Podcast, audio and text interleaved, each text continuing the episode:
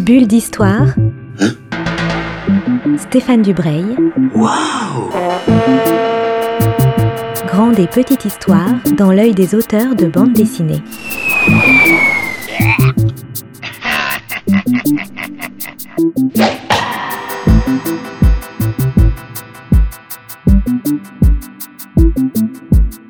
Bonjour à toutes et à tous, euh, auditeurs de Art District. Pour cette cinquième bulle d'histoire, je vais vous présenter Pat Perna, un scénariste de bande dessinée historique qui publie avec les éditions Rue de Sèvres une trilogie, trois albums biographiques consacrés à Joseph Darnan qui ont pour sous-titre Un bourreau français. Pat Perna, bonjour. Avant de parler de votre travail, est-ce que vous pouvez nous dire en, quelques mots qui vous êtes? Je, suis un ancien journaliste. J'ai arrêté le journalisme il y a une, une dizaine d'années pour faire exclusivement de la bande dessinée. J'ai toujours fait de la BD en réalité. J'ai commencé en 1991 par de la science-fiction. Et puis après, euh, j'ai beaucoup fait de BD de style humoristique franco-belge. Euh, notamment, je faisais une bande dessinée pour les motards hein, qui s'appelle le Jobar Team, qui était un peu emblématique d'une certaine époque et d'un certain style, voilà. Avant de m'en détacher complètement, mais c'est le concept de, la fiction historique qui m'intéresse principalement. Ce qui fait que je prends un personnage effectivement comme Félix Kersten, Joseph Darnan ou les, les tirailleurs sénégalais de morts par la France. Euh, et puis euh, je brode une histoire autour, une fiction pour essayer de rendre ça plus accessible, on va dire, au grand public. Qu'est-ce qui vous a conduit à passer d'une bande dessinée humoristique, une bande dessinée qu'on pourrait qualifier de, légère, vers la bande dessinée historique et des sujets plus graves? Comme beaucoup de gens, une fascination pour, pour l'histoire et que dans, la littérature, j'aime aussi euh, beaucoup les histoires qui mêlent euh, le vrai et le faux. Euh, je pense notamment à Philippe Kerr, qui est un de mes auteurs préférés. Voilà, j'adore ça. J'adore euh, être dans un environnement où, au bout d'un moment, on sait plus ce qui est, ce qui est la réalité, ce qui est la fiction. Euh, J'aime euh, découvrir euh, ces périodes. Et puis surtout, ça, me paraissait salutaire en ce moment. Depuis quelques années, je trouve que le recours à l'histoire est nécessaire pour comprendre le, présent.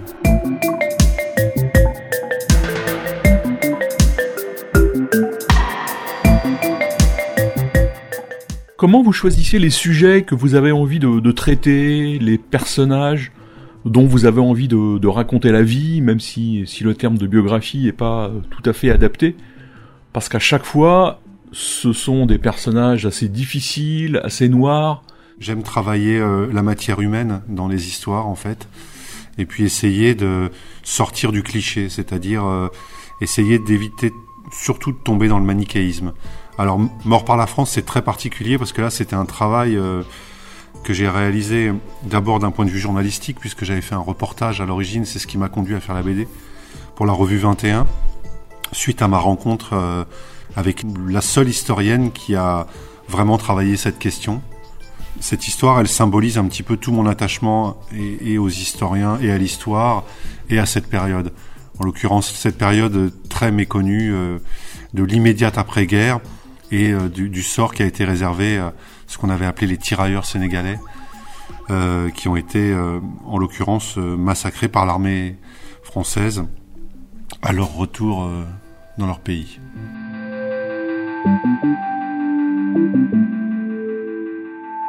Il faut maintenant qu'on parle un peu de Joseph Darnan, puisque c'est le, sujet que je voulais aborder avec vous aujourd'hui et, qui nous réunit sur les ondes.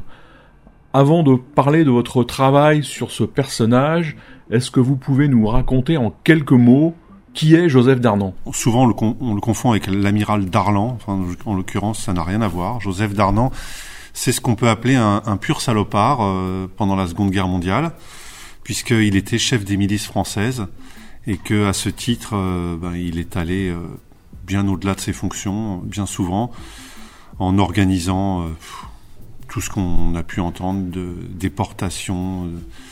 De massacres de résistants. Enfin bon, voilà, c'est un, personnage assez odieux. Mais ce qui est intéressant, d'un point de vue purement historique, c'est que cet homme a commencé sa carrière en véritable héros de guerre, puisque en, en 1918, il se, il, fait un acte de bravoure incroyable en allant derrière les lignes allemandes et en récupérant des documents euh, top secrets qui ont permis euh, notamment un virage décisif dans la l'une des principales batailles de cette époque. Euh, en 39, il est encore un véritable héros puisque il va récupérer l'un de ses officiers blessés derrière les lignes allemandes et il est encore décoré de la Légion d'honneur. C'est l'un des officiers les plus décorés, l'un des officiers français les plus décorés puisqu'il a, euh, bon, outre le fait qu'il a été fait euh, chevalier de la Légion d'honneur pour euh, son héroïsme, il a été fait artisan de la victoire. Je crois qu'il y a eu que trois soldats qui l'ont été, Clémenceau, Foch et lui-même. Donc ça vous brosse un peu le personnage. Et moi, ce qui m'a intéressé, c'est cette dualité d'un homme qui qui choisit manifestement un, camp qui est le mauvais pour des raisons euh, qu'il pense être les bonnes. En l'occurrence, ces raisons qu'on entend toujours, le patriotisme, euh, la foi dans son pays et le, désir de sauver un pays de, de ce qu'il estime être la chienlit. voilà. En vous écoutant me vient une question. Comment fait-on pour vivre pendant 5 ans? Parce qu'il faut, faut préciser aux auditeurs que travailler sur trois albums de bande dessinée, c'est au moins 5 ans de sa vie. Comment on fait pour vivre pendant 5 ans avec un personnage aussi terrifiant? C'est ça, c'est l'horreur en fait. Je vais pas essayer de vous la faire euh, poliment, c'est l'horreur. Euh, J'avais déjà vécu cette expérience avec Kersten. Côtoyer Kersten, euh, vivre avec lui jour et nuit, c'était pas trop grave. En fait, euh, Félix Kersten était était une espèce de, de kiné, on va dire, chiropracteur. Il était le seul à soulager Himmler. Heureusement, la, la vie est juste.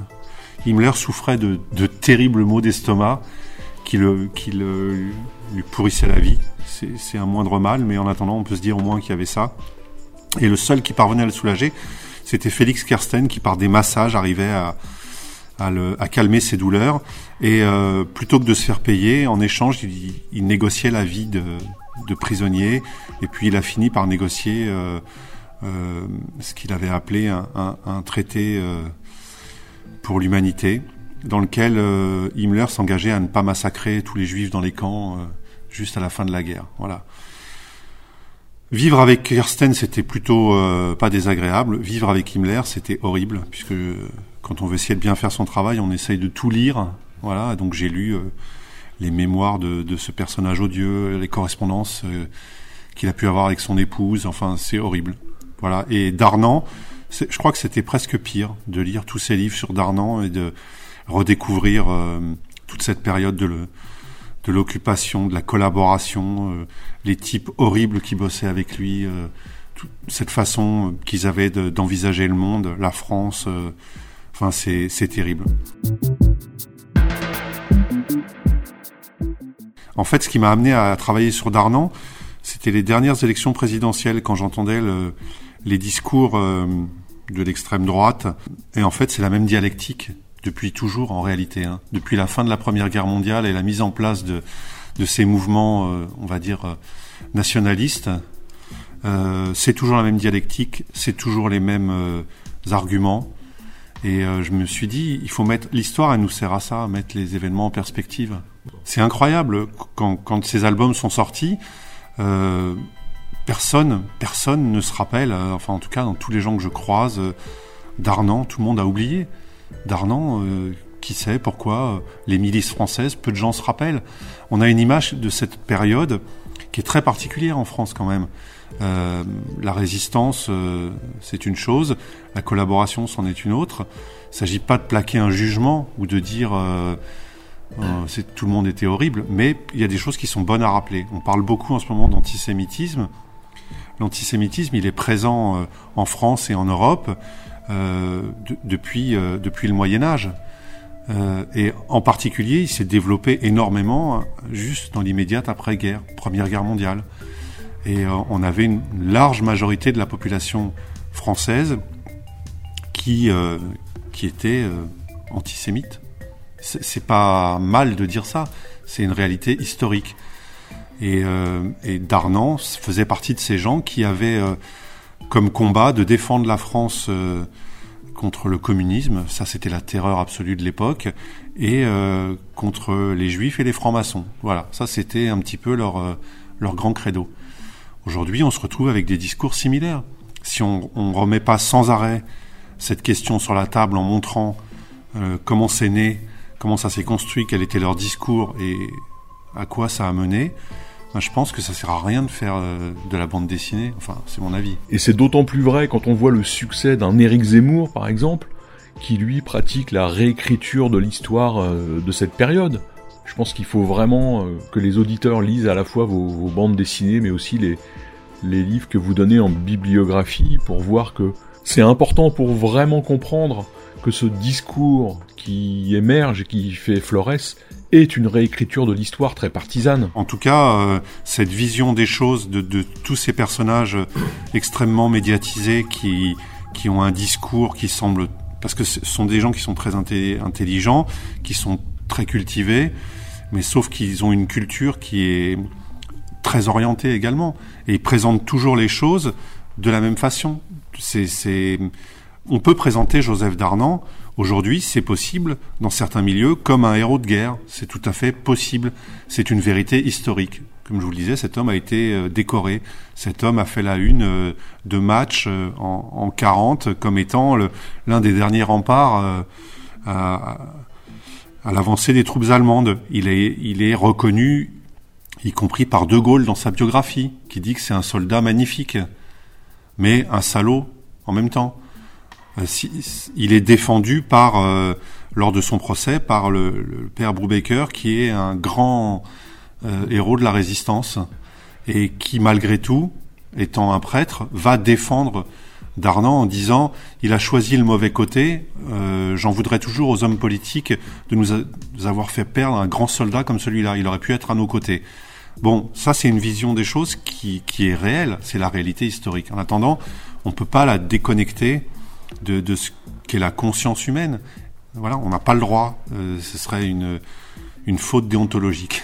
Donc moi j'essaye de repositionner tout ça et de ne pas faire de Darnan euh, un, salaud euh, uniquement tout noir et puis de faire les résistants comme des héros. J'essaye de, poser les choses à plat et pour ça je me documente beaucoup. Il y a une chose qui est très importante dans votre travail de scénariste de bande dessinée historique, c'est que vous n'hésitez jamais à introduire des personnages qui, soit n'ont pas existé du tout, ou qui auraient pu exister, soit à créer des situations qui n'ont pas forcément été euh, telles que vous les décrivez, même si on est à ce moment-là sur un terrain qui est un peu glissant, qui est un peu mouvant pour les historiens, je trouve que d'introduire cette part de fiction, ça oblige, quand on lit vos albums, à se, poser des questions. Ça oblige à vraiment à réfléchir à ce qu'on lit et, euh, souvent à essayer d'aller un peu plus loin. Moi, je, fais effectivement euh, cette part de fiction parce qu'elle m'est nécessaire. Euh, moi, je suis, auteur avant tout. Je, je suis pas historien, donc j'ai besoin d'avoir une histoire dans laquelle je me sens bien et dans laquelle je peux travailler de la matière. Maintenant, je le fais pas n'importe comment. Souvent, les personnages euh, effectivement fictifs que je rajoute sont euh, un mélange de personnages euh, historiques que je travaille, et, y compris pour les événements. la partie fictive me sert moi à mettre en valeur quelque chose qui me touche et qui me paraît important. Souvent, quand il y a un événement qui, est masqué, je, m'amuse à, refaire plus ou moins une enquête euh, journalistique pour essayer de me dire qu'est-ce qui a été masqué, pourquoi, comment. Euh. je l'ai fait beaucoup euh, dans une autre série où j'ai travaillé sur Eugène Dieudonné, le bagnard qui a été redécouvert par Albert Londres, une série qui s'appelle Força.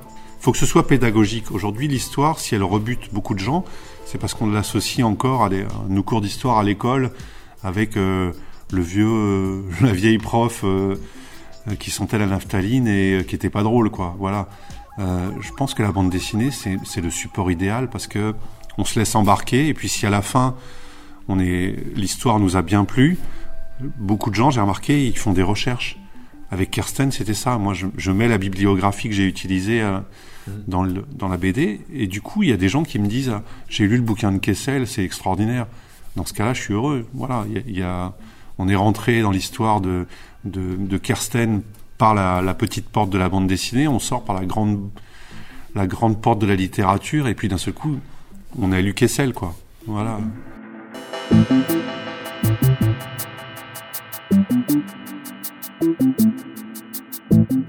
Avant de, se quitter, j'ai une dernière question à vous poser, parce que vous en êtes à votre cinquième album avec Fabien Bédouel, donc qui est à mon avis un des plus importants euh, dessinateurs actuels de bande dessinée.